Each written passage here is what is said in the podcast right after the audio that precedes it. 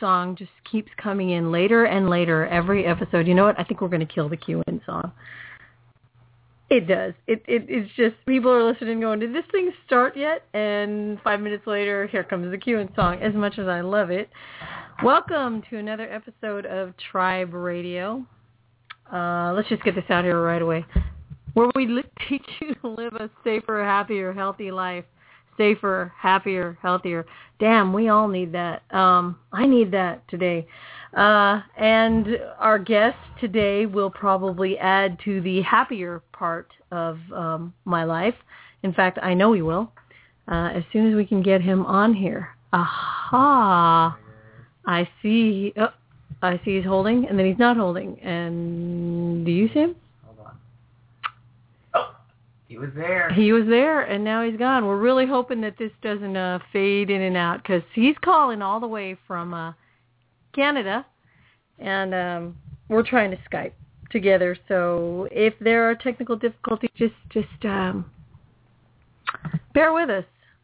And in the meantime, oh wait a minute now, I I think we have him. Right. Yeah. Well, we're having. Uh, let me let me uh, let me tell Am you I about on? what's going on. You are on, sir. Well, there we go. The benefits of modern technology. I'm impressed. Fantastic. Fantastic. I'm so happy that you're here. I I was about to say that we are uh, on part six of our seven-part Neighborhood Heroes series, um, and no Neighborhood Heroes series would be complete without the addition of you, sir, because you are one of my absolute. You know, I think I think there was a vote in the real life superhero community, uh, maybe last year, for everyone's favorite real life superhero, and and I believe that Thanatos Necrium, who happens to be our guest tonight, yay, woo! um, I, I I believe you came out on top of that poll, sir. Not that you need you know polls to to yeah, Anyway. I think I, I think I did. I don't quite know how I did it, but I did. there you go. I, I I know how you did it. I I had the pleasure of meeting you um one time in in uh Southern California. It was I believe Yep. 2011. At Hope, At Hope, yes. Project Hope. That was that was amazing. That was my first Project Hope. And uh that was an amazing time. Yes, it was. That was great. fantastic. And I remember after Project Hope, not that I want to skip ahead to stories right now, but I do remember this one thing. Bug and I, Nightbug and I were sitting in the Hard Rock. Uh, it was the after party at the Hard Rock Mhm. Hotel at for for you know after the superheroes um, screening at Comic Con. And that's right, everyone. RLSH living the high life, right? anyway, it felt like it that night. A bunch of poor slobs getting the VIP treatment. But I remember sitting there in the banquet room and looking over, and you're sitting in the corner, just kind of eyeing the whole situation. And I turned to Nightbug and I said, "Oh my God, look at Thanatos. He looks so scary, but he's like the nicest guy in the world." Yeah, oh, I'm was so scared. oh, love it. Yeah, that was that was quite the night. That was quite the event. It was, it was it was a lot of fun. We did a lot of good down there too. oh my I think gosh! I think we helped about four or five hundred people that time. Uh, y- even more from what I heard. We'll, we're going to get to that. But first, for everyone who's listening, because uh, like I said, we've got these really uh, great ratings yet lately, and, and I don't have a thousand friends, so I say this every show. So I know that um, whoever these people are that are listening, they, they may never have heard of real life superheroes. They may never have heard of you. So I'm going to be asking you all about yourself then. And there are questions I've always wanted to ask you, but really haven't had a chance to. So, um, yeah, sure. Go ahead, ask uh, ask anything. Yeah. oh, anything. Ah, Than, you should know better than to tell me that. But okay. Um, um, oh, God, I, I could think of a million things to say to that. Um, my first question is, where are you from and what do you do? Well, I'm a real-life superhero located in the city of Vancouver, British Columbia. Uh, my main purpose is to, to help the people that are on the street, that live on the street in the downtown east side of Vancouver, which is known as Canada's poorest postal code. It's uh, like Skid Row that you see in a lot of American cities, only worse. Uh, drug dealers operate right out in the open there. Prostitution and, and petty crime is rampant. Uh, we have a population of probably about 800 to 1,000 people that are living on the street with no home, no support, uh, and no help from anyone except the, the few agencies that are down there. So I make it my mission to go down there. I take care of these people. I give them aid in, in the form of food and supplies whenever I can.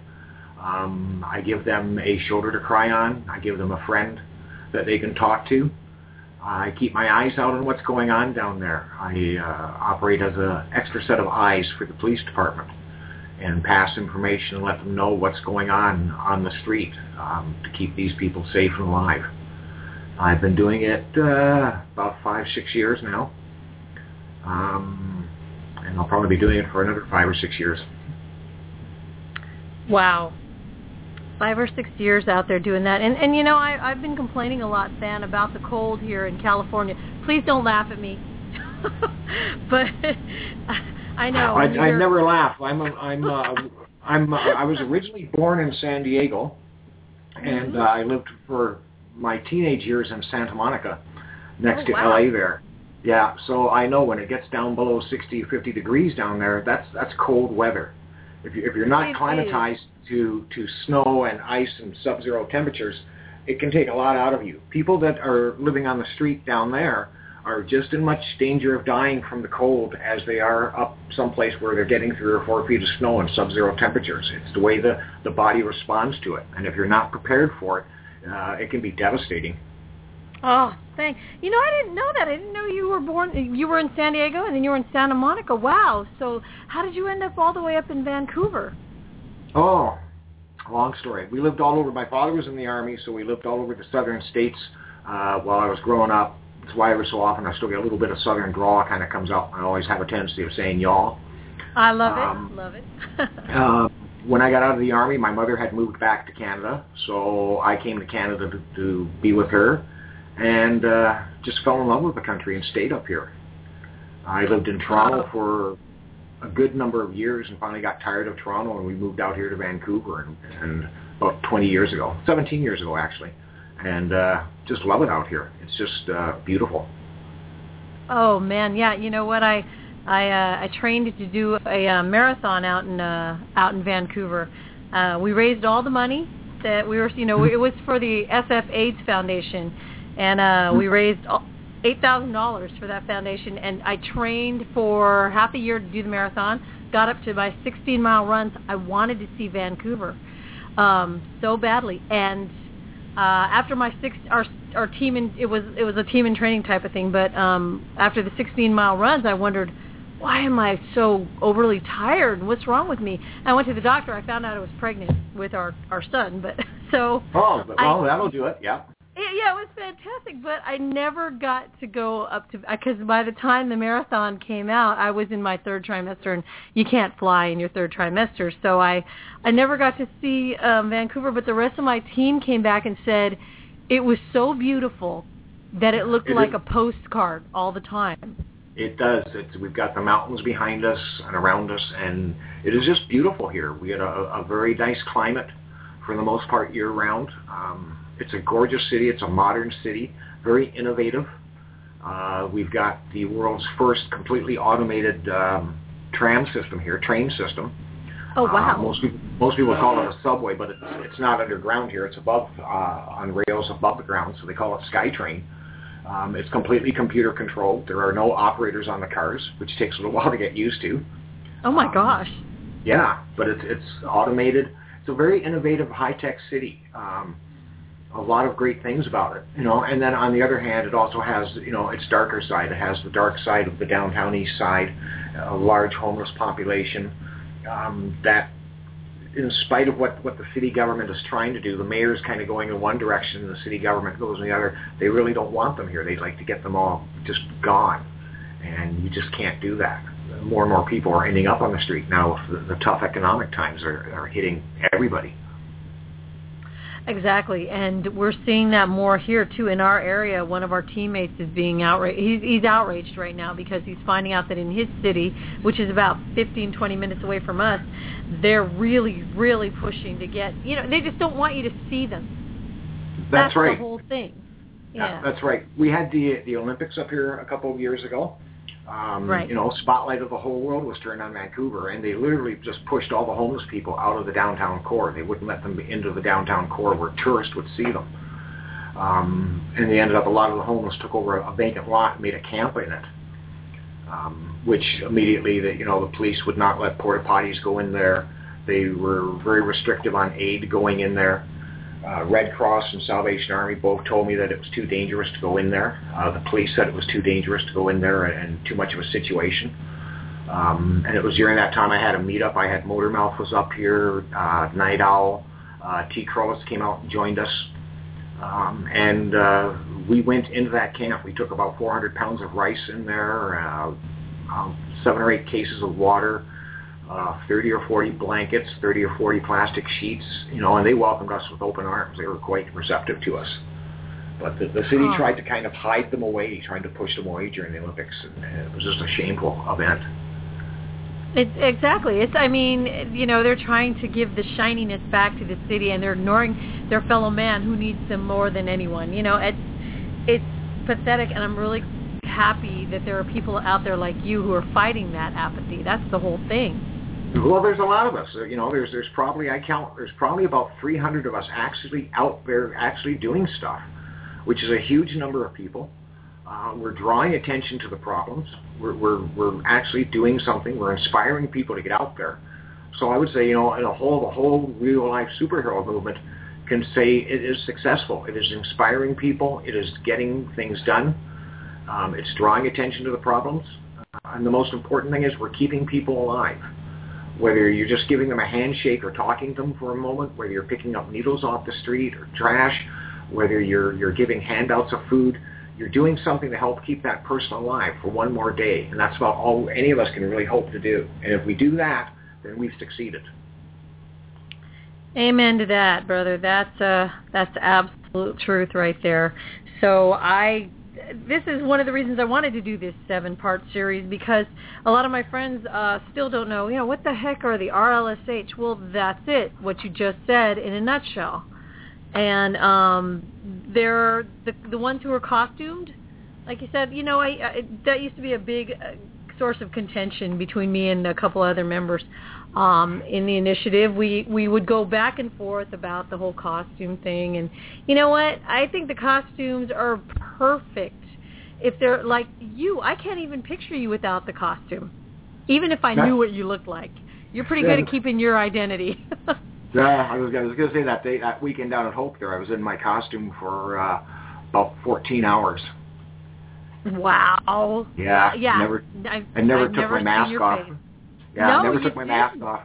No, and uh, no, it was quite something because I designed the costume mainly to be worn for about about four or five hours tops. Oh my. So, so it was it was quite heavy and warm in it. Costumes are great. The costumes have their place. Um, the superhero mythology is is everywhere. You know, there are charities that use it. We have one up here that uses it. You know, the superhero uh, lottery. Um, hospitals use it to raise money. You know, anyone can be a superhero. I did. Uh, uh, Easter Seals uses it. They use that be a superhero for a day and rappel down a 20-story building, which I got to do here in Vancouver last year. I Um, love that. yeah, that, That was, that was great. a lot of that was a lot of fun. I love that. I love Oh. the guy. He asked me afterwards, right? The one fellow from it. He says, "So how was it?" And I said, "That was pretty cool." You know, and he says, "You seem pretty calm about it." He says, "That was pretty cool. That's all you have to say." And I said, "Yeah." I said, "It's nice." Re- I said, "It's nice rappelling down 20 stories for once in the daylight with nobody shooting at you." I said, "That was cool." That's fantastic. That got him. Oh man. Yeah, but but the I was- superhero mythology, you know, the superhero mythology is everywhere. Places use it. Wonder Bread used to use it. Um, cereals use it. It's it's everywhere. People understand it. As soon as they they hear the term superhero, they see it. You know, they understand exactly what it is you're doing, what you're doing. You know, so costumes have their place. You know, They do. Absolutely. And- and Absolutely. and people say, "Oh, it's a uniform, it's a costume, it's this or that." I wear a costume. I have gear that protective gear that I wear underneath, and the costume hides it and makes me look uh, much different than what I would look like if I was standing there all in my body armor and stuff. So Yeah. it, it, mine is a costume. And there's a place for costumes. There's a lot of stuff that I do downtown to the downtown east side where I don't wear a costume, um, where I'm just down there kind of blending in and just sitting, watching and observing. Um, I tell people if you're going to do intelligence work, you want to find out what's happening, just sit and watch. That's your best way. And you'll see things and you'll hear things just by sitting and watching. And you'll learn a lot more that way. Absolutely. And sometimes that intelligence gathering, the, the surveillance is, you know, that that is an unappreciated art. It really is. And especially if you can blend in. You'll learn so much more. Oh yeah, You know. if you become one of them, you know, and accepted by them, you hear that much more, you see that much more. You know, Right. people go in and they they go, I want to go out and do do intelligence surveillance. I'm going to get a camera and I'm going to get a secret camera and I'm going to get a little microphone thingy. And it's like one, I tell people, one, don't carry stuff like that because if for some reason you get searched and they find you're, you're wired, you're screwed. Uh, a very good point. Very So, good point. take notes, you know, if you need to. Um, I take a lot of notes. Um, you know, re, you know, memorize things. Write it down when you have the chance. You know, don't try to get get hard physical evidence because it can also it can be very dangerous. Somebody sees you snapping a picture at the wrong time, it, it could be bad results.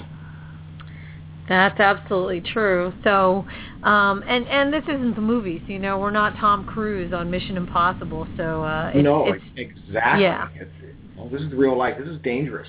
You know, the area that I patrolled down there, I have seen just about every type of weapon that you can imagine. I've seen AK-47s on the street. I've seen Wow. a grenade launcher.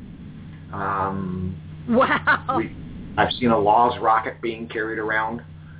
I've seen numerous handguns. I've had God. I've had handguns pointed at me, pulled out, and, and flashed at me. Um, you know, it, it's dangerous. I had knives pulled on me. Somebody tried to stab me one time. I've had needles thrown at me.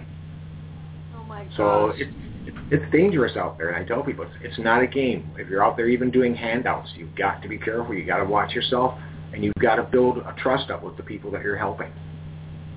My God. Um, you know, that that brings me to this question because people would be going, "Why do you do this? Why would you want to?"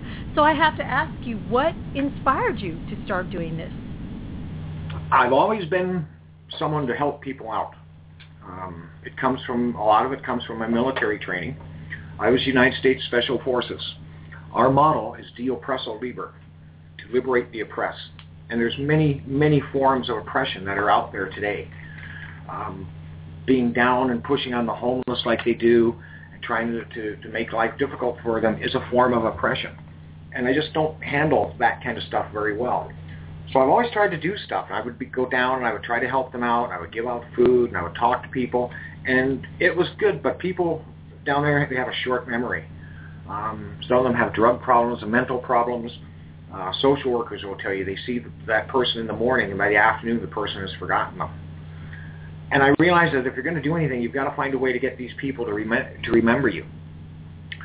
And there was one night in particular, a police officer, he told me that, you know, helping these people, he says, it's a lost cause. He says, these people have nothing better to look forward to than death. And, and that really stung me, that, that somebody would live with nothing to hope for than to die. And I said, if that's the case, then death is going to have to start going out and actually taking care of these people. So that's where I actually came up with the idea to become Thanatos. Thanatos is the Greek name for the god of death. And I decided that I would become a superhero and use Thanatos as the base. So I'm kind of based a bit on The Shadow, The Green Hornet, Doc Savage, um, the old EC horror comics. Um, and I became a figure. And very much like the comedian in The Watchmen, I am a parody on life around me. Because only in Vancouver does death walk the streets to hand out life rather than to take it. Absolutely. And your your mask, I love it. It's so simple. It's so iconic. It's just, you know, and the fact that it's just not a black and white, you know, skull. That it's just that green. That just kind of, it's wonderful. It's got this eerie glow all its own. Yeah, it's, it's a great Uh, mask. It, it was on it sale for a dollar. It was on sale for a dollar at the dollar store when I first got it, so I got a few of them. Are you So I'd have- serious? I'm serious. Wow. Yeah. And it, it, it was just something about the, the childish simplicity of the skull itself just kind of creeped me out. So that's why I use it, and it's been very effective. Well, you know, when you first walked out there, because there's got to be a whole bunch of stories about the reactions that you got when you first started hitting the streets with the with the green skull mask on. Can you tell me I- about those? I have startled people. I've had people I've woken up and saying, "Hey, I've got some food for you," and they look at me and they go, "Wow, am I ever still? Am I ever high? Or man, I got to stop drinking." Or, and I've scared I've scared a few people. Um, I've scared a few people to get actually get off the street. One fellow ended up going back to his hometown because he said, "If death is coming to give me food every now and then, maybe I better get off the street." Wow. I've had I've had people you know quite startled by me. Um, what are you? And I have to explain. And I start with I'm a real life superhero, and I am Thanatos. And I'm here to help. And you know the word spreads. You know they realize it. The crazy guy in the mask is out there to help them, so they're happy. And the good thing about that mask is that it's easy to recognize. I mean, and you've got the hat. For those who can't see, I've got a slideshow. If you're if you're listening um, online, looking at your laptop, uh, there's a slideshow that should be playing with lots of pictures of Thanatos. Uh, for those who can't, who are listening, just listening, they've got uh, Stanton's got a really cool look. He's got this really great black hat and a, a trench coat, right? Would you? Yeah, Yeah. it's a trench coat. Yeah, Yeah. and Yep, and the gloves. Black trench Uh, trench coat. Mhm. I have uh, the gloves that have these, the skull pattern on them. I have a, a tie with black and white skull and crossbones up the front of it. I have my utility belt, which has a, a skull hand as the as the buckle. Love it. gonna do a theme. Gonna do a theme. Do a theme. Do everything, the whole thing. everything I yeah, everything I have is got is got is marked in one way or another with a little skull and crossbones. You know, I figure Batman has it on everything from his his coffee maker to his his underwear, so it's like I can do it too. Absolutely. I you know, I've got to say that uh I was, you know, when I first like I said saw you at uh, Project Hope, it was, you know, it's neat because there were a lot of people in masks that day and and a few that weren't. Were. And uh that one is easy to, you know, when you're walking around cuz I you do a lot at night, right? Um the figure alone is easy to make out walking up in the dark and then the shine of the green you know i love it because eh, from far away you can kind of tell hey that's thanatos do you have people doing that recognizing you now just like crazy Yes. Yep, I've had people recognize me, they've seen me or they've heard of me. Had people that have come up to me and say, "Hey, I saw you on HBO," or "Hey, I saw you on that TV show," and it's like, "Hey, that's you know that's kind of cool." oh man it's so cool I, when i show people who haven't seen the hbo um the superheroes documentary when i Mhm. show it to them and you come on you know i go i got to meet that guy he's really nice you know and it's it's so cool because there's a lot of fun in that movie but when they get they start getting serious you're one of the people that helps bring it to a more serious more compassionate um tone Yeah, I like yeah, I like that movie because it showed all of us. It showed us our entire spectrum from from the people that are just out there having fun, being a little bit weird, to the people that, that take it deadly serious. And and it was nice to let people know that there's a whole spectrum of us out there. You know, each doing our own thing, each doing it in our own way. You know, we, and we range from from people that are are out there just kind of being silly and having fun and bringing a smile to people's faces to people that are out there that are actual physical crime fighters and taking on on drug dealers and that head on. So there's a whole range of you know of people doing it, and it shows people there's a whole range of what you can do if you just want to get involved and get out there and do something. absolutely You know, and this is also as as superhero down in Florida always says, it's hella fun. It's it's a lot of fun. you know, it's living the dream. Every kid wants to grow up to be be Batman or Superman, and I, this is your chance to do it and actually do something and make a difference. Absolutely. You know that's that's such a now nobody's we've had this this is number 6 in our series, uh, you know, our seven part series. And and I love that, you know, that you did mention this is your chance to do that, you know, because Yeah. it's true. Someone It's- it's listening out there right now, think about it. You could be whoever you want. You can be whoever you want. You can, you can have you can be doing some good and having fun. If you're doing something that you enjoy and you're having fun at it, you will do that much better at it. and you will put that much more effort into what you are doing, and not just into your costume, but you'll put that effort into what you actually do out on the street, and that helps. You know, anything that makes it fun. And also doing good deeds and doing stuff like this is actually also good for you. It fights depression. Um, it raises uh, different levels of chemicals in your bodies that actually fight depression and make you feel better, and make you feel good about yourself. That's absolutely true. And you know, we know a lot of people. You know, I know I have a lot of friends in the RLSH community that you know that suffer from occasional bouts of depression. You know, we all do. And yeah. you're absolutely right. This is one of the best ways to just combat that depression. It, you know? it is a a very strong way. I can vouch for that myself. I suffer from depression. I've, I've been fighting it for a number of years. Uh, the last year or so has really been hard on me. Um, but I find this helps combat it. This helps me keep my worth to myself, keeps me going, keeps me happy, um, keeps me human. Now, you know what, Thanatos? I remember hearing a couple of stories that, that just if I was having a crappy day, I would remember the stories that I heard about you out there on the streets. Is there some kind of book that you're going to be putting out, or or did I hear something about, or was it just somebody had written something about you? And uh, um, T's written a very good chapter about me in, in his book. he did, he did. Yeah, um, excellent. Um, at some point, I think I am going to collect all my stories and, and see about getting them published and put down. Um, some of them are, are humorous. Some of them are, are quite, like you said, quite moving. Um, my experiences on the street, seeing these people, um, being able to kind of keep a touch of them and watch them, how their life changes or goes, um, can be a very moving experience when you realize what they're they're fighting sometimes every day.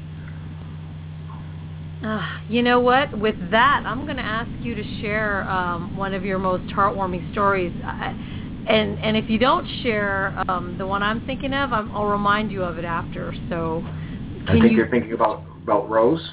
I am. I am. Yeah, yeah. I called her the, the Rose of Pender Street. Um, she was a woman. She was in her 80s. She had lived on the street since she was about 13 or 14 years old. She left home because her father was sexually abusing her and her sister, and she just took off and lived on the streets. And she lived in just about every major city you can think of. She was one of the of the few homeless people that were actually evacuated out of New Orleans during Katrina. And uh, I met her. It was uh, in February, a very, very, very cold February that we had up here. Temperature was were below zero, and uh, her and some others were camped out on Pender Street. And I stopped to give them some aid and talk to them. And she was telling me about you know her life and about stuff on the street. And she said, you know, she says I've always wanted to dance with death before I leave this planet.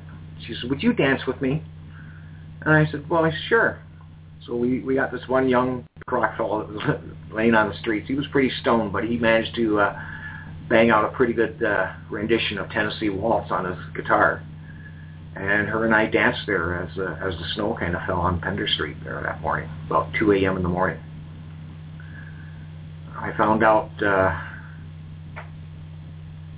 in April that uh, during March she had gone into the hospital and she passed away um, quite peacefully. So I kind of hope that I, I touched her life and brought her a little bit of cheer there before she had to leave. I'm pretty sure you did, Dan. That that's a beautiful story, and and I'm sure you touched her heart, and I I'm I'll bet that was one of her favorite memories I to think so. back on. Yeah. Well, I've seen a lot of things. I'll, I'll tell you another little story. This is one I'm quite proud of. Um, this is some night owl, uh, skyman, uh, and a few others have seen this fellow that I was talking about. His name was William, and he lived under a uh, uh, highway ramp that takes you into the harbor uh, here in Vancouver. And he lived in this little uh, space where the uh, steel girder work from the bridge part joined the concrete. And there was a little space about, about two and a half feet deep, about five feet long, and about three or four feet high, a little that you got in through by crawling through a slit in steel. And this is where William lived. And I found him when I was first starting out, hiding under the bridge there. And for about the first year, all I saw was his eye, and I would see his hand come out as he would take the stuff that I gave him. And after about a year, he told me his name. His name was William, and I started to see more of his face. And I would look in on him whenever I could, whenever I was down that way. Um, whenever I had other people with me, I took them down there to show them to William so that he knew there were other people like me out there. And uh, eventually he started getting out from underneath the bridge more and more often. Um, he had a lot of, of, of medical problems. He had a lot of uh, psychological problems that, that sort of kept him away from everyone. And eventually he started coming out from under the bridge.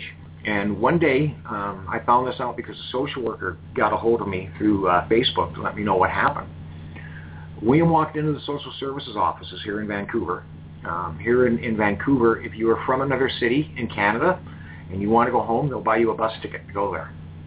Wow. Put you on a bus.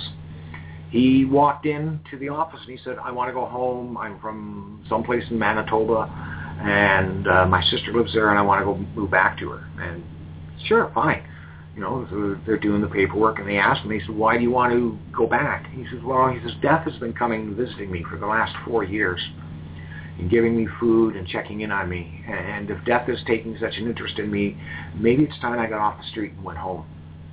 Wow. Wow, that's amazing. See, Thanatos, that is why I would buy a book of yours. if you were to put all these stories together, I mean, think about it. You could reach someone who's really needing to hear something uplifting like that or needing to hear something that gets them to help other people out on the street. So the the ripple. It, it doesn't take much, you know, and I find people wherever I go. Um, about a year ago, I had to go down to a TV show in L.A., and while we were down there, I noticed this fellow outside of a, a convenience store panhandling. So I went in and I bought him a couple sandwiches, some coffees like that. I brought it out to him and I handed it to him. And I put my hand out to shake him. He pulls back and he says, oh, you, you can't touch me. I said, why not? He says, I'm full blown. He says, you know what that means? I said, yeah, I know what that means. It meant he had full blown AIDS. Right. And I said, yeah, I said, I, I know what it means. I said, I'm not afraid. And I took my glove off and I shook his hand. And he just held onto my hand for about 10 minutes there. And, and we just talked. And he told me that in since he'd been diagnosed four years earlier, nobody had touched him like I had with their bare hand. If people touched him at all, they put on gloves first.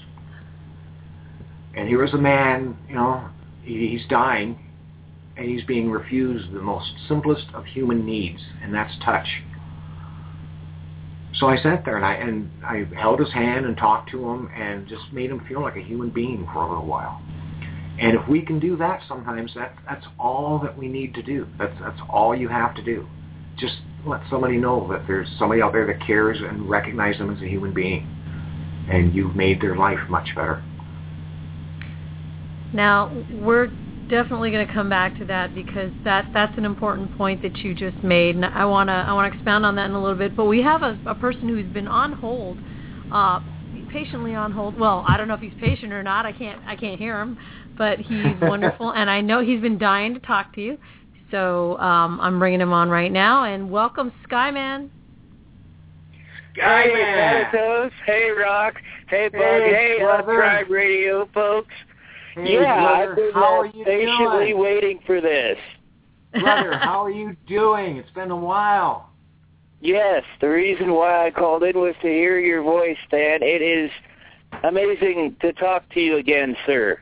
Oh, it is amazing to have you on here and talk to you again, my brother. God, I miss you. Talking about your stories, um, I want to say how Thanatos changed my life. In Thanksgiving 2010, you had put together a meetup, and you needed help because you had over a hundred water bottles, socks, and granola bars that you needed help passing out to the streets on the homeless in Vancouver, Hastings Yeah. Street. Yep. So Night Owl said he would come, and I casually said, "Yeah, I would like a ride if Night Owl's pleasure enough." And one thing led to another. Night Owl, Skyman, and Thanatos Thanksgiving weekend, 2010. We were handing out supplies on the streets of Vancouver, British Columbia. Yeah. Met in the cemetery.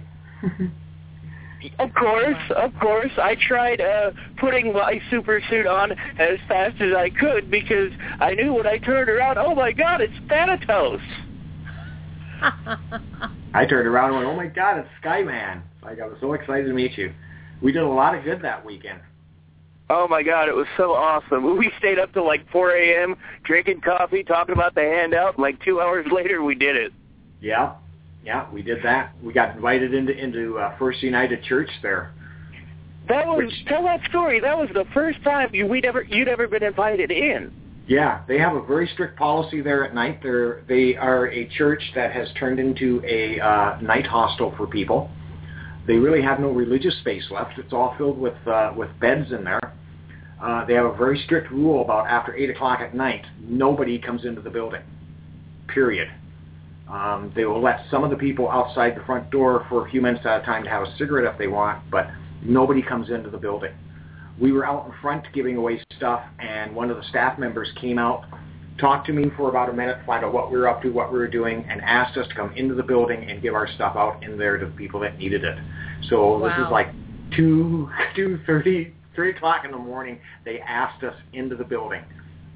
And One of were the I, I remember the conversation. I was standing right there with you, talking to the social worker. This changed my life. He said the reason I came out is I saw some guy with the stars and stripes on him, and I wanted to see if it was Captain America. yeah. I had my backpack on. I had my flag showing. So apparently, Skyman made a difference that night as well. Yeah, you got their attention. Wow. That's what, and that's what it's all about. It's about getting the right attention. And he got us the attention. We went in, we helped with, with people and talked to them. Um, it was a very moving experience for all of us. It was, it was a great it was. time. But no, I want to talk about uh, beforehand. We did a civilian plainclothes patrol on uh, in hell, basically.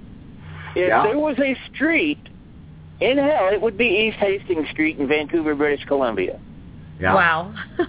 We, Uh, we Let me tell you that this short story. We walked maybe an hour. I was propositioned for sex twice. I was offered drugs four different times, and some guy wanted to buy my jacket for five bucks. wow. And you could, And you this could, was in plain clothes. and you could smell the whole air was just filled with, with the smell of, of, of the street, uh, I crack don't know what cocaine that being odor was. It was just everything. It, That, it smelled like crack co- there was crack cocaine. People were smoking it right in front of us on the right out in the open on the street. Uh, yes. was, We were standing in a circle talking to a few gentlemen, and one guy passed it to me, and I'm like, "What? No!" Oh Yeah. wow. Wow. But no, Now- that night, I I had never taken becoming a superhero seriously. Like I said, it was uh, about fun and games, and oh my god, I get to be a superhero. I get to be Skyman. Skyler finally gets to live his dream. I never took the work seriously. It was that night, Thanksgiving 2010, when I decided, okay, I'm going to be Skyman, and I'm going to do this for real. and he made a difference. He helped keep people alive on the street. He brought a smile and on the their one faces thing by that I talking to walked them. away from that handout, the one thing I walked away knowing was socks. Mhm. Socks save a person's life. Oh, Yeah. No matter if it's hot or cold, freezing, it doesn't matter. Socks for a homeless person could mean life or death. Yeah, I learned that from Master Legend a few years ago. He did a sock drive, and I realized just how important that was. So I always make sure I give out socks. They are a lifesaver for people on the street. So every handout I do from now on, I make sure to budget for socks. Uh, yeah, the twice uh, two signs of hope, fall and winter. I became known as Sock Man because I always came up with the socks. we nicknamed them, thank you, AJ Roberts, Sky Socks. That's Excellent. awesome. I like that. But you were the one that taught me that socks save a person's life. Fantastic. You know, I just wanted to relate a story of how Thanatos changed another person's life, how a superhero, how he inspired another superhero who met him. Now, see, thank you for sharing that, Sky. And that's what I'm saying. You know, that's why I really think. Don't you think it would be great if if uh, Than had a book out that people could read? And uh, I'm trying to write a book myself, but uh, really, superheroes, we'd like to think we're famous, but we're really not. Nah, yeah. I mean, I'm in If- Seattle, Washington, home of I don't know how many superheroes in something called the Rain City Superhero Movement, and yet in my little area, 10 minutes from downtown, I still get asked, uh, what do you do? Why do you do it? Oh, Skyman does this? Yeah. Only about about ten percent of the population really actually know about us. So it's gaining. It's gaining slowly but It sure. is. It is, and I think I think movies like Kick-Ass, you know, are bringing more attention to it, I- I- and not in a great way. But still. Yeah, I've, I have. I watched. I just saw Kick-Ass two last night. What did you think? Right on. Um, it wasn't bad, but I noticed that they stole a line right straight from Zimmer. They did. Yeah. We were talking about that. They, that was so blatantly stolen, and the character, you know. And the character, I remember that years ago when we were on the Heroes Network when it was first started. Uh, and I was just starting out, and Zimmer was on, and he said that same thing about not wearing a mask. Exactly the same thing. And I said, wow. They've Right. referenced us in, in popular movies. Exactly, and you know, and the, the whole thing about that character being being gay, and so, so Mhm. yeah, they they completely, you know, they ripped off Zimmer. So that's that's kind of cool. They cool ripped that off quite a few of us. they did. But that's fine. Mark Yeah. Millar's an okay guy, even though Dark Guardian got in a fight with him. Oh no, DG got. I, I'm gonna have to ask DG about that. Uh, that's funny, but they did. I, I Yeah, know. Kick-Ass. Speaking of Kick-Ass too, uh, did you get any bright points out of that one? Did you learn anything? Because I, I walked away with quite a quite uh, with uh, quite a headbanging experience. It was something uh, the big that message they Colonel gave Stars and Stripes did. He Yeah, kept uh, poking at the young guys about swearing. yeah, they made a point And I on that. just If couldn't gonna- if you're gonna be a understand that because I, I use a lot of swear words. Skyler swears a lot. His mother's hot on that. But as Skyman, I want to get away from that. And it was just, wow, okay, we're supposed to be superheroes. Let's act like it. Let's Yeah. talk like that. So it changed me. Even Kick-Ass too. Yeah, I that was a nice point a they lesson. made in that. You know, if you're going to be a superhero, act like one. Act like like George Reeves did when he was Superman, or Christopher Reeves. You know, be that kind of a hero. Oh, No? two of my favorites. You called out two of my favorites, George and Christopher. I oh man, but who didn't George, love Reeves, Christopher? George Reeves took Superman role very seriously. He modified Yeah. his life when he took that role. He stopped drinking in public. He stopped doing a lot of things. In fact, he used to walk down Hollywood Boulevard and hand out hundred dollar bills to people on the street and say, "Here, go change your life." Wow, I didn't know that about George Reeves. George Reeves. Now I know him. Yeah. Love him more than I did. Oh That's yeah, He- He, was quite instrumental in a lot of, of famous charities, actually getting them going. And Children's Well- Hospital. He was he was very large on that. Smart man. I mean, think about it. He's representing Superman. You know, he's Yes, he's that was something exactly what tangible. he said. He said, "I represent Superman to a lot of children." He says, "I have to watch what I do because they're watching me." Wow. So that point they made in Kick-Ass about act like a superhero, that was a good point. The other good point they made was don't do it alone. Don't No. go out by yourself. It's way too dangerous. You know, It's I go out. way I have. Somebody, I have somebody that watches my back. I have the lady catacomb, and she watches my back from a safe location, and nobody. She's not in costume. Nobody knows who she is or what she looks like, and she keeps an eye on me. And if something goes wrong, she can call for help. That's And you- brilliant. You need something like that. That is brilliant. Now, are you guys who are doing it all on your own, are you hearing this? You don't have to have, you know, because a lot of people go out and they don't have friends that want to dress up and do it with them. That's fine. even have if, them at a even if safe you're going out in a group, Skyman can tell you when we went out and like that lady catacomb was there watching our back. Yep, yep. Ah, You know, even as a group, you know, she watched her back. We were talking about living Right. the gimmick earlier and how uh, if Batman has his symbol on everything, he's Batman, you know, from his underwear to the coffee mug. Talk about the crypt. now, well, I, I guess you could say it follows the theme, definitely. What do you And- have as main pieces of furniture in that crypt? Well, let me see. I've got one, two, three, four, five coffins in my living room. My daughter has her own in her bedroom that she uses for a desk. My main big coffin is where I actually keep all my gear, just like the in Batman where he's got that cabinet. I Right. have a, a coffin, and I have every all my Thanatos stuff is in that coffin. I So love when it. I'm when I open it up and I'm putting the stuff on, I feel like I'm getting, I'm turning into a superhero. Uh, when I'm putting on all my I walked into the crypt, I felt like I was walking into a living museum. Wow. It was a Wow. tribute to death. The little You know bitty what? coffin that you used as a coffee table, the big, huge Malaysian, beautiful hand-carved coffin you used as a computer table. I mean, it was just, I felt like I was walking into a living museum. And when you pass on, sir, we need to keep that museum up in perpetuity for RLSH. I really, truly believe that. well, we'll pass it on to somebody. You know what, Van? Now I'm sitting here wondering what would happen if someone tried to break into your house. I could just picture that, that poor guy. Can you imagine? they would have, they would Yeah. have quite the shock. They would have Quite quite, the shock. and probably break their own legs trying to run out of there in a big hurry. Wow. They, they, probably would. I've got that. They I've got Japanese, Japanese swords up on stands. I've got all kinds of stuff on the wall. So yeah, somebody would freak if they came in here. Wow, that's fantastic. You know, I had a, a coffin, but it wasn't a real one. It was one that somebody had actually created, you know, out of wood and such. Mhm. But they they created it for a, a Halloween party. For uh, it was the theme was uh, cocktails on the coffin. So they really wanted a coffin to have, you know, the cocktails Yep. on.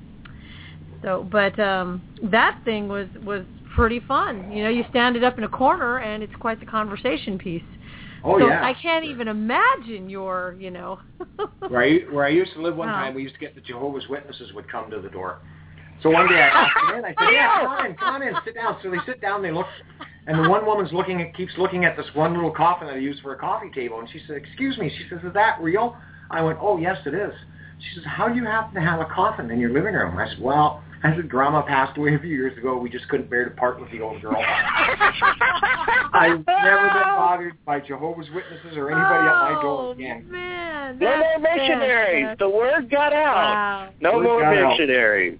wow. Yes. In in the chat room, we've got uh, Sarah from the CAILA is saying Thanatos rocks. He's always been one of my favorite RLSH. I, I agree. Uh, we have Geek Pile Radio is joining us tonight. Nice, welcome Geek Pile. And they say they're asking, I'd like to know what Thanatos thinks about the issue in Utah where they want folks to have a permit to hand out food to the homeless. How would he propose someone lead the fight against that? Hmm. I would just just keep handing it out. There's no reason for to hand out to have a permit. They come up with that different times. They were talked about doing it here. Mhm. As long as you are giving out prepackaged food that comes from from a legitimate distributor, Mhm. um, you can do whatever you want with it. You know, if what they're trying to do is catch people and, and say, well, you can't make your own sandwiches and hand them out. You're going to need a food handler permit. You're going to uh, need a permit to hand that stuff out. But Right. the actual act of giving charity um, is is unregulated. As long as you're giving out prepackaged stuff that comes from a, a legitimate supplier, they can't really can't say much. And I would just say keep doing it because it's, There it's just go. more it's just more ways to to make it difficult for the the people that need help to get it. It's just another form of oppression. Um, and a lot of times, you know, having to buy that permit, it's just a cash grab, you know, Right. by a government. So I tell people, like, just keep giving. You Yeah. know, And people talk to me and, and I say, you know, they, they come up and they say, well, the Bible says this and the Bible says that. I go, yeah. Jesus speaks 249 times in the New Testament about helping the poor. That was Oh. his main, yeah, that was his main focus in, in the New Testament.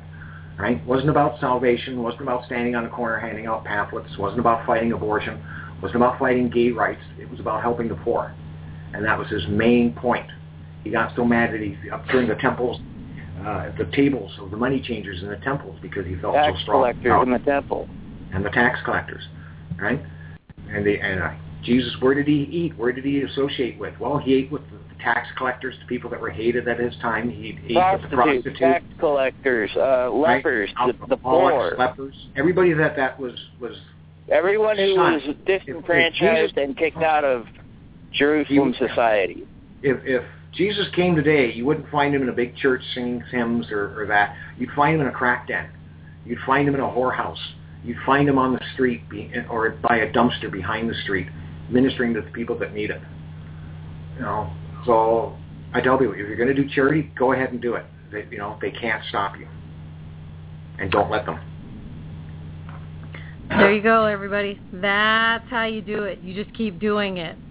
And uh, even if you are branded a vigilante for feeding the homeless, City of Seattle just passed a statute that says handing out anything, even prepackaged items, anything to the homeless is now illegal. Oh, great! Skyman and his troop of friends in the Washington Initiative are now branded vigilantes. How fun is that? Well, hey, it worked well for Robin Hood. Pretty There much, you I know, right? there you it go. worked well for Robin Hood. there are some rules that you sometimes you just have to break them. You know, uh, that's terrible. I keep thinking it's about the- that it's the- one scene. It's, it's the duty of man Rock, to you're break an such a unjust law. vigilante. You're such a lawbreaker, you. I know exactly. I, I think about remember that scene in uh, uh the Boondock Saints where uh, the minister says the the laws of uh of God, you know. Remember Yep. versus the laws of man. Yeah. So yeah, and and um I'm seeing in the chat room Seraph saying there's actually something semi bushido about this somewhere. Idolizing death, protecting the weak, living with honor. Yeah, it is. And and I'm Yeah. not surprised that you have swords up on your wall, Stan. It, Yeah. it just it seems to fit perfectly. Bushido tells us that if we live our life honorably, that we can expect an honorable death. See, and, and honestly, what can you what more can you hope for at the end of your life than an honorable From? Christ to Yeah. Japanese warriors to feeding Hey, out we the covered, homeless. covered Man, all. We covered all, man. the Yeah. angel of death, Thanatos Necrium, is one intelligent fellow.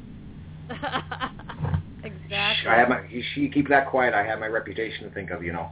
There Now, Dan, can I can I ask you because I, I like to get I love the stories here and and I gotta you mentioned something earlier today about having a gun and a knife pulled on you. Can you can you share those stories with us? Because I'm kind of freaked out about that. Well, I've had I've had I've gone up and had gangbangers like flash their guns at me, show me guns. I had two in Oppenheimer Park, you know, and they said, "What are you doing?" And I said, "I'm I'm giving out food and, and water to the people that need it here on the street." I said, "I'm Thanatos. I'm a real life superhero." And the guy went, "Like Batman?" And I went, "Yeah, like Batman." I said, "Only better looking." And the guy, Yeah. said, well, I, the guy said, "You know who we are?" I said, "Yeah." I said, "I know who you are." And the guy opens up his coat and he had two 45 automatics stuck in the waistband of his pants. And he put his hand on the one. He says, "Do you really know who we are?" I said, "Yeah." And he said, would you like a bottle of water? It's hot. Oh, I had oh, one guy that- that- I had one guy that that yelled at me and like that, and he waved as he was waving his gun around from across the street, telling me he was going to cap me. And I said, "I'm not the smartest RLSH out there. I just stood there and, said- and waved my arms at him. and said, "Here, go ahead, do something now if you're so big." And he took a bullet out of his gun and threw it at me. oh my The God! Next, next time he saw me, he that gonna- story. he going to put it in manually. I said, Go ahead, I'm here. I'm not hard to find. Wow. What was the rule you gave us all for learning? If if the guy doesn't fire the gun within 30 seconds, he's not going to fire at all. Yeah, if they don't fire at you right off the bat, they're not going to. And if they are That's shooting wise at you, advice. and if they are shooting at you, as much as as it goes against what most people see is common sense, stand your ground. Don't run Hmm. because nothing unnerves a person more than when if you're standing there and you're not running when you should be, they are not going to be able to hit you because that is just not the way people respond to it. I don't suggest people try that out firsthand to see if I'm right or wrong, but it has happened to me. I have been shot at at close range and just stood there, and the person Wow. just could not hit me because he was just so unnerved. Wow. And this was while you were in costume? Mm-hmm. Yes. He was freaked out too. I mean, the costume. Oh yeah. I mean, you got, you know, you freaked me out when I was looking at you in the corner in in the Hard Rock Hotel.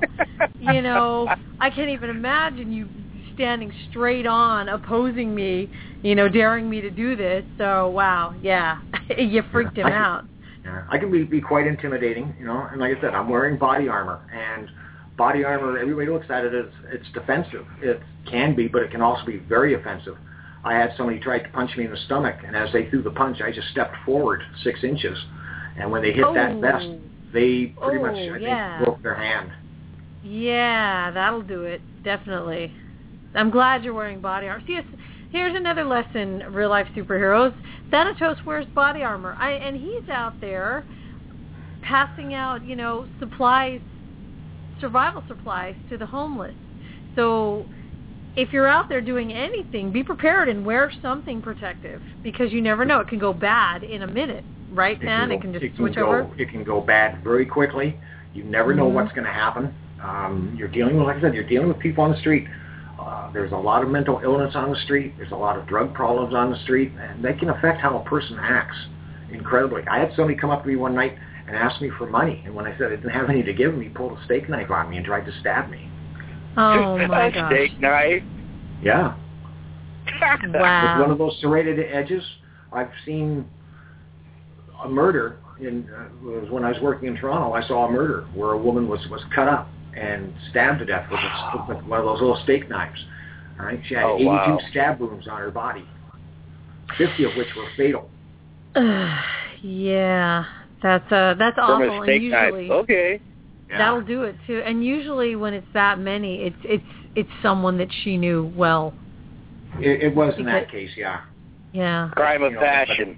It can be a crime of passion, but you can, you know, incite someone. You know, you you've got to be careful. It's a dangerous world out there, and when you It is. put on a costume and you go out and do that, you become a public figure. You become a celebrity, whether you want to be or not.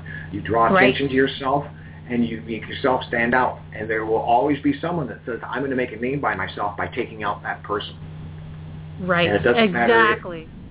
And it doesn't matter how elaborate your costume is or how simple or exactly what you're doing. There is someone that is going to say, "I can make a name for myself by doing that person," and they will give it a try.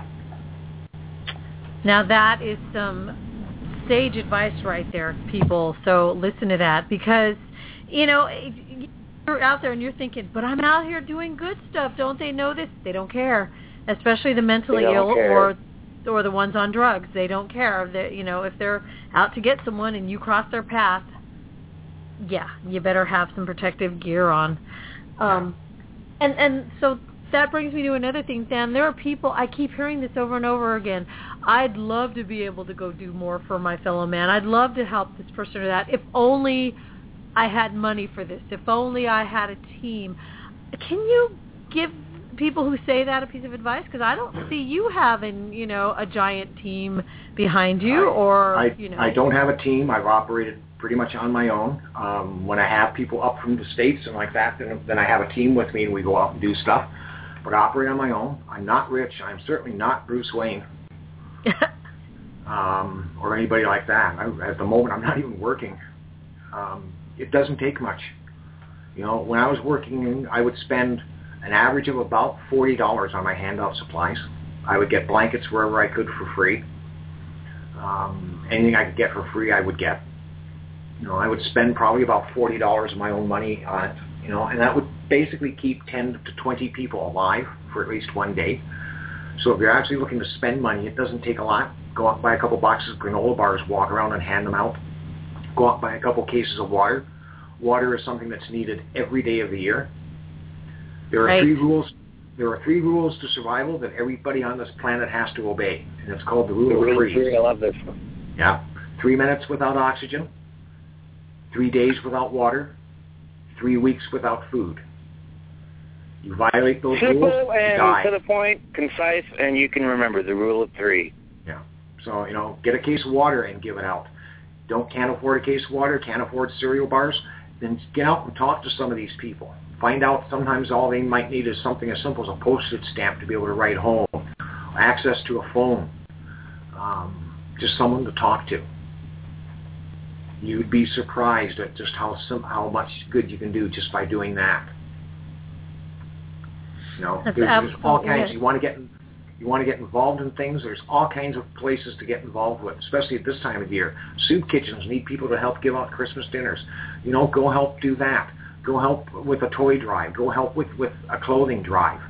Um, do what anything. There's all kinds of stuff you can do. Get a bunch of you together and just become become like a neighborhood watch. Just walk around with flashlights and a cell phone and call the police when they're needed. Um, it's as simple as that. You know, go out, pick up around your place, pick up needles, pick up trash. Um, just anything. You know, I tell people uh, sometimes if you live in the right places, give out needles. Up here we have the needle exchange program. So we don't Right. have needles all over the streets anymore. We used to. At one time there was one park downtown that was known as Needle Park because you didn't want to walk through it unless you had boots on because there were so many needles left thrown around there. So the needle ex- exchange program, which you give them a, a used needle, they give you a brand new one. Uh, and it works that simple. And it has cut down on the spread of disease. It has cut down on the spread of AIDS. Uh, more importantly, it has cut down on needles that are in unsafe locations like children's playgrounds, parks, and, and beaches. Um, so, you know, give something, do anything. Anything you do affects a life. And if you affect a life, then you're doing the right thing. There you go. There you go. It's as simple as that. The whole human touch story that you told earlier, that uh, to me, that was life saving. Oh, even if he was, even if he was doomed, you know, it saved his heart that day. You Well, know, I, even I, if, I, I tell another little story about this man walking along the beach, and the tide Mhm. washed up thousands and thousands of starfish on the beach. Hmm And he came upon a little boy that was picking them up one by one and throwing them back in the water. The man says, what are you doing? The little boy says, I'm putting the starfish back in the water. The man gestures and looks at the beach. He says, there's thousands of them on the beach. He says, you, you can't expect to save them all. You're not going to make a difference to all of them. The little boy picks one up, says, it makes a difference to this It one. It makes a difference to that in water. one. Right. And that's all we need to focus on. We need to focus on the one that's right in front of us at the moment. That's right. Um, Just You know, and if I get, yeah, just Go ahead, do sir. anything. Just do anything. Do whatever you can. It all makes a difference. If we each work on our own little corner of the world and make it nice, all those little corners connect up to other people's corners, and pretty soon we've made much of the world a much better place. oh, I love that. I love that thing. I can picture it when you say it. I- it and you know, the thing is, it- what people don't understand is that when they don't do something, that changes the world too. When you do Yeah. nothing, uh, when you sit and watch, especially when you sit and watch something happen, that changes the world too. Absolutely. And not you for have- the better. yeah, you have to be involved. You have to be a part of it. You know, you cannot change things by sitting on the sidelines. You can only change things by actually stepping in and, and taking part. And even if you don't agree is with what's going on, the villain that a real life what's change? superhero fights? What is the biggest evil that a real life superhero fights? Apathy. Right. Absolutely. Yeah. Now, now, then, I I know what you do on your um, when you're not wearing the mask. Um, is it okay to tell your listen tell the listeners what you do? Sure. Well, you can tell them because well, I can tell them, right? I can tell them. I worked for uh, probably about 30 years off and on in the death industry uh, with funeral homes, coroners, and that. I can't go into too much detail to what I actually did, but I was quite involved in the death industry. Um, part of my duties at, at one point were was to go to the uh, coroner's office and the morgue, and that's where I would see some of the people that I had helped out uh, in there and would know what happened to them that way, which was always kind of sad. yeah. Right In now, the I'm, back of the Theta van riding on a gurney was an experience in and of itself. were, were you there then when uh, Night Owl and everyone was in the back, and, and he said, "Man, it's it's really getting packed in here." And I said, "I said it's not bad." I said, "I've had 23 people in this minivan." And he goes, "Really?" And I said, "Yeah." of course, you know they were in urns though. oh my God! I I'm trying very hard not to throw a pun in there, so that's Oh, go ahead. oh, I, I I was gonna say they they kind of earned their spot in the back of the van, but that that I'm so Oh, yeah. What king. Very sorry. I said, oh, okay, Yeah. I, okay, we're gonna move forward. From that was that was so I did bad. that right now. Wrap it I'm- up, fuzzball. Right now, I'm I'm not working, but I'm uh, working to hopefully get my own tattoo studio going at some point here. So I'm quite into tattoos. Tell that story. Your physical body is covered with how many tattoos now? Right now, 129. Well, see, My you know, daughter- is it that, like the my full daughter- body outfit, or do you have a square inch of skin that is tattoo free? Well, I've got lots of skin that's tattoo free at the moment. It'll, it'll get filled in at some point. My daughter just did um, my Watchmen face on my shoulder the other night. oh, the happy face wow. with, the, the, uh, the Ooh. human bean juice on it. The comedian pin. Wow. Yes. That's awesome. You know what, Van? I'm gonna I'm gonna do this right now. I'm gonna say that I plan to make it up to Vancouver, and um, I, I my goal is within the next four months, and Cool. I I'd like to see if I can get a group of people with me, just to schedule tattoo sessions with you. You know, everybody save your money, come with Sure. me, and make sure you have enough for your tattoos, and then don't give us discounts because business is business. And may, maybe we can all go up together and get tattooed by Thanatos. How awesome would that be? That would that would be. That's awesome. what I'm saving my skin for. I want to be tattooed by death. There you go. right So on. have- That would be awesome. That would be fantastic. I'm I'm putting that out there right now. I'm gonna uh, make sure that people know, hey, Rock's going up there. Anybody wants to go up? Let's let's let's reserve Thanatos for a weekend and get some tattoos done, and uh, throw some money at this man because he does wonderful things with his money. You know. And bring, and Um, bring food and blankets, and we'll also do a big handout. oh man, okay, it's on. It's on. That's it. we're gonna do this. We're we're definitely gonna do this. Um, so you guys heard it here first, okay? We're all rolling up to Vancouver sometime within the next four months. I'm I'm trying to do this before Project Hope because I know, you know, it's I know it's been hard for you to get out to Project Hope um, these past couple of years. So you know you've got a lot you're taking care of right now. Um, maybe to to lighten the load off of you, maybe we can have our own, um, you know, Project Hope up in Vancouver. Sure, sure. Be welcome to. Glad to. It would it'd Yeah. be great. It would be great. I've got uh, I've got a supply a place where I can get blankets Nice. and that. So not a problem. Yeah, we could do a, a big handout downtown. All right, Wow. that's it. That's it. That's Sky. Are you down? You, Sky, you're closer to Thanatos than I am. Okay, well there you go. I yeah. think- so I if you're think. driving up, you got to pick them up. Got to put them on the back of your bike and bring them up. Oh man, Yes, I'm sir. telling you, we're really good at picking people. I think uh, when we headed down to Project Hope one year, we we dropped by and picked up Bearman, and he was a lot of fun to ride with on the way down to to San Diego. That was a lot of fun. So we had Oh, Bu- yeah. Bearman. Now we're gonna have Skyman. You know, if your name ends in man, we gotta have. Yeah, you'll be there. Hope was a was a great thing. Hope started out. Hope started out the first year we were down there. We were down there with Peter Tangen, um, doing some things for uh, his superheroes project. Have you heard from Pete? I haven't heard a damn Not- not thing. too I've been trying to He's been- call him. He's been busy.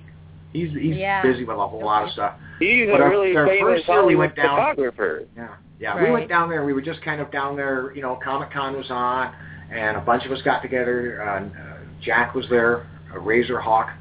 Um, he's a big man with an even bigger heart. Let me yeah, he is. Love that guy. and we were down there and we just decided that being we're all together, let's go out and do a handout. So we went out that night and You mean it was spontaneous? beg your pardon? It was spontaneous. You just didn't even plan it. You just said, "Let's do it." Didn't even plan it. We all just came up with the idea of being we're together, let's go out and do something. So we went out and did a handout. We did a handout that night and it went so successful we got ourselves together the next day and went out and did a did one during the day. Um, and pooled our money and got stuff and, and went out and, did, and just did. And that's when Jack came up with the idea. Razorhawk said, we've got to do this every year. And he's made it now a yearly event down there. Just that spontaneous. Let's do Just a handout. Inspired MJB right there- Razorhawk to put together Hope. Wow. And it's it's so Mm. great because it's Comic Con is on, and you go into Comic Con, you know, and they have like twelve dollar hamburgers and six dollars cokes, and you go a mile away from there, and you find people on the street that haven't got like ten cents to put together, and Right. really appreciate what we're doing. Um, Right. It's just absolutely amazing. and it's growing, you know, because it's it's from that. You, I, I, when I was there with you guys the the first time I went, I think we had 35 people, Mhm. and that was like the biggest uh, gathering of uh, superheroes up to that point. And Yeah. the cool thing is, then the, the year after that, it became 55 people. Um, yeah, so it just keeps yeah, growing. It does. I love it. And and you know what I I really like cuz now they're talking about um I heard tell that there is probably going to be Project Hope um in San Diego and in Los Angeles and uh and now now that we're going up to Vancouver. Yeah, you live in Vancouver, it's it's it's it's growing, and I'd like to see one in every major city. Yeah, absolutely. We could. I mean, what city couldn't use it? I, you know, San Francisco. We were just here last weekend, and they had SantaCon going on, but they were pushing all the Yeah. homeless out of the area that they're used to hanging out in together, just because they want. You know, they had. I'm not putting down SantaCon. That's fine. You know, because I know Yeah, old school and that's just Santa- the way cities operate. yeah, they push you out. They don't want anybody to see the, you know, that part, that side of the city, Yeah, which is sad. That's so sad. Um, it, it is. But that's just the way they operate. So Yeah. Now, But I um, can see it in every city. I've I've talked to people. There was one fellow that came and visited me from Montana. You know, and they have problems there. So it's uh, it's everywhere. it is. It is. It's, it's everywhere.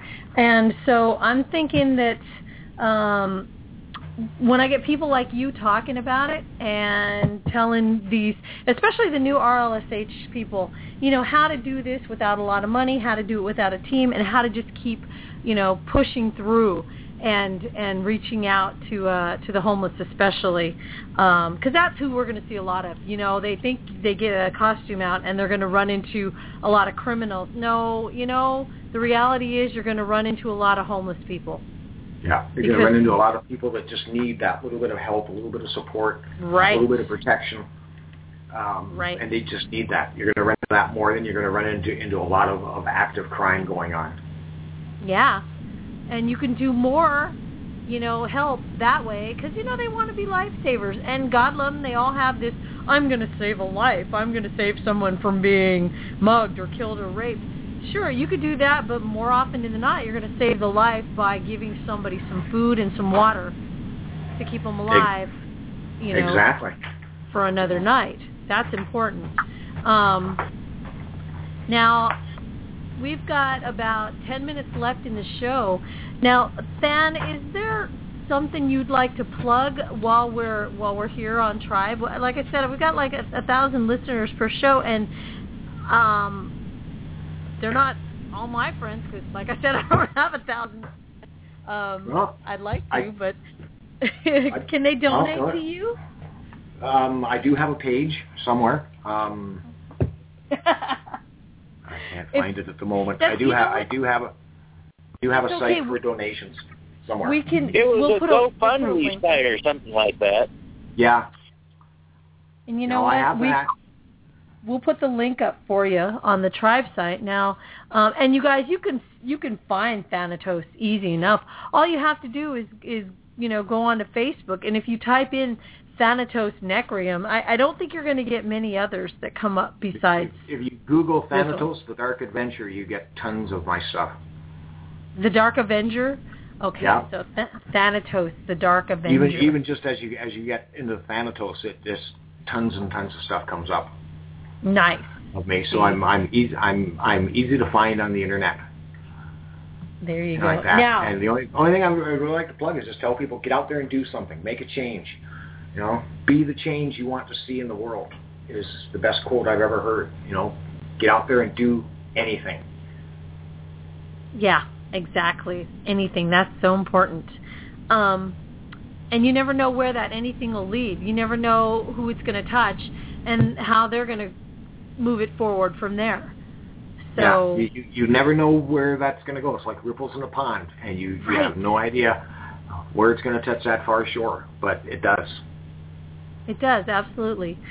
Um, now, Than, there is one question that I wanted to ask you. I didn't ask anybody else during their um, interviews, but I've always wanted to know what kind of music does Thanatos Necrium like to listen to? Oh, I could get funny and just say death metal. oh, I should have known. That's excellent. But, uh, I should have I- known. I listen to to all kinds of music. I listen from uh, everything from Kitty Wells and Ray Price right up to Marilyn Manson, um, Tupac. Uh, if it's good music, I'll listen to it. Wow, that that's yeah. a, I haven't I haven't heard fan. anything worth listening to from Justin Bieber. So yeah, yeah, you and me both. I'll be honest. I I haven't heard one Bieber song that makes me think. Dear God, have is that. that thing? That's exactly it. exactly. But yeah, no, any any music that's good. wow. You know, and for some reason, I don't know. Are you a musician by any chance? You just strike me as a type who could probably I, play. I'm instrument. I'm kind of self-taught on the uh, bass and guitar. I knew it. I knew it. I'm thinking, you know what? I bet Dan knows how to play something. That's pretty. See, had I known that, I would have made you bust out your bass or guitar and and give us like you know a, a, a 30 seconds of Thanatos music. and uh, oh, do you sing, then? oh, with this voice, no. Are you kidding me? It's a nice voice. It's a. I'm not. I'm. Oh. I'm. I'm. No. I'm. I'm not allowed to. They have uh, a law here in British Columbia, um, and it seems whenever I get singing, all the moose go into heat. So they ask me just not to. oh my. go- Okay, that's Don't get it excited. Thank you. Nightbug keeps adding his little two cents in with his uh, sound bites. Now, you know what? I'm I'm going to ask you one question. Uh, it's it's back to the serious thing. be- You know, before we sign off, if if you got to tell these uh, new people, think about the new people in the RLSH community that are trying to to look to the to the vets um, to learn. What kind of training would you tell these guys to have before they go out to do anything? As much training as you can in everything. Learn law. Learn about forensic science. What is evidence and what isn't. Learn self-defense. You know, and not just like uh, Tae Bo or, or something you, you learned off videotape.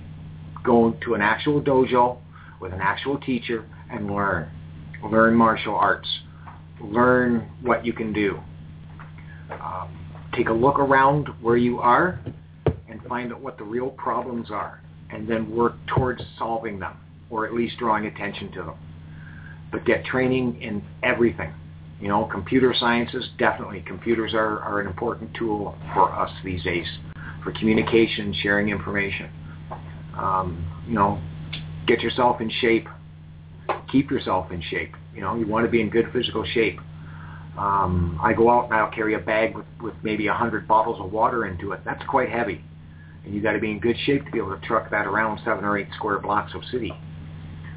So get yourself in shape and get training in everything and anything you can. There you go.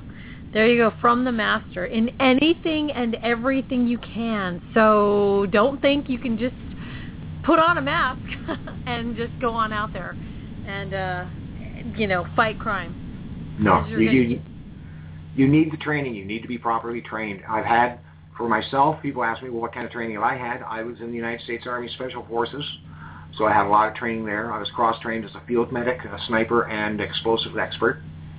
Oh my god. So you could hurt people badly and then heal them and patch them up. Probably. I've been into martial arts for most of my life. I have uh, my second black belt in ninjutsu. Wow. Uh, I've had training. My wife used to be a professional wrestler, so she showed me a few things as well. Oh my gosh. That's Yeah. awesome. You know, Wow. I worked. I was a police officer in Rhodesia for about six months, so I had actual police training. I've worked with coroner's offices in two different provinces here in in Canada, so I know about forensics and, and legalities and that. So, you know, I, I bring all of that to the table when I put on my my Thanatos hat. Now, you know, the funny thing is you have probably more training than 90, I, I'm going to go and say 95% of the RLSH out there, and yet you use all of your skills to make human connections. I find that really interesting. I learned a long time ago, and I learned it in the army. Anybody can kill. It doesn't take take a man to, to, to stick someone with a knife to pull a trigger. That that's anybody can do that. To heal is the greatest gift of all, and if you can do that, then you are doing something that, that most of the world doesn't even bother with trying. And as far as I'm concerned, that's what makes you a real superhero. Well, thank you. I just I just do what I can. And that's the trick right there. Now, Sky is not on the line anymore. I, he's on chat though, and he says that he's he's sorry he ran out of minutes, but he wanted you to know. Yeah, I know. We're bummed. We said, "Where'd you go?" Yeah. And he said, "Sorry, I ran." It. He said, "Please tell Than it was an honor and a privilege to join him tonight." And Well, I gotta, I gotta for echo. me as well, Scan. It was I- you know- as well for me. I I gotta I gotta echo that because um I I brought you on toward the very end of this series because it's I I like saving the best for last and I Bug and I are sitting here just you know because we learned we knew we'd learned things about you that we didn't know before. So we're we're very blown away, and we can't wait to meet you. I think you're probably going to get sick of me right away because I'm going to be like, "Oh, this is so cool!" And you'll stop saying that, you know, and you'll go, "Oh my God, if Rock would just calm down, please." Um, but you know, I can't promise that I'll calm down the whole time, Uh, unless you're tat- unless you're tattooing me. I promise I will be still and I will be I will behave. Um, okay, that works. That's what she said. That's what I said. So with that, we're going to take the show out. We thank you again, and um, Thank gosh, you very much uh, for thank you very much for having me. I'm very honored to have been on.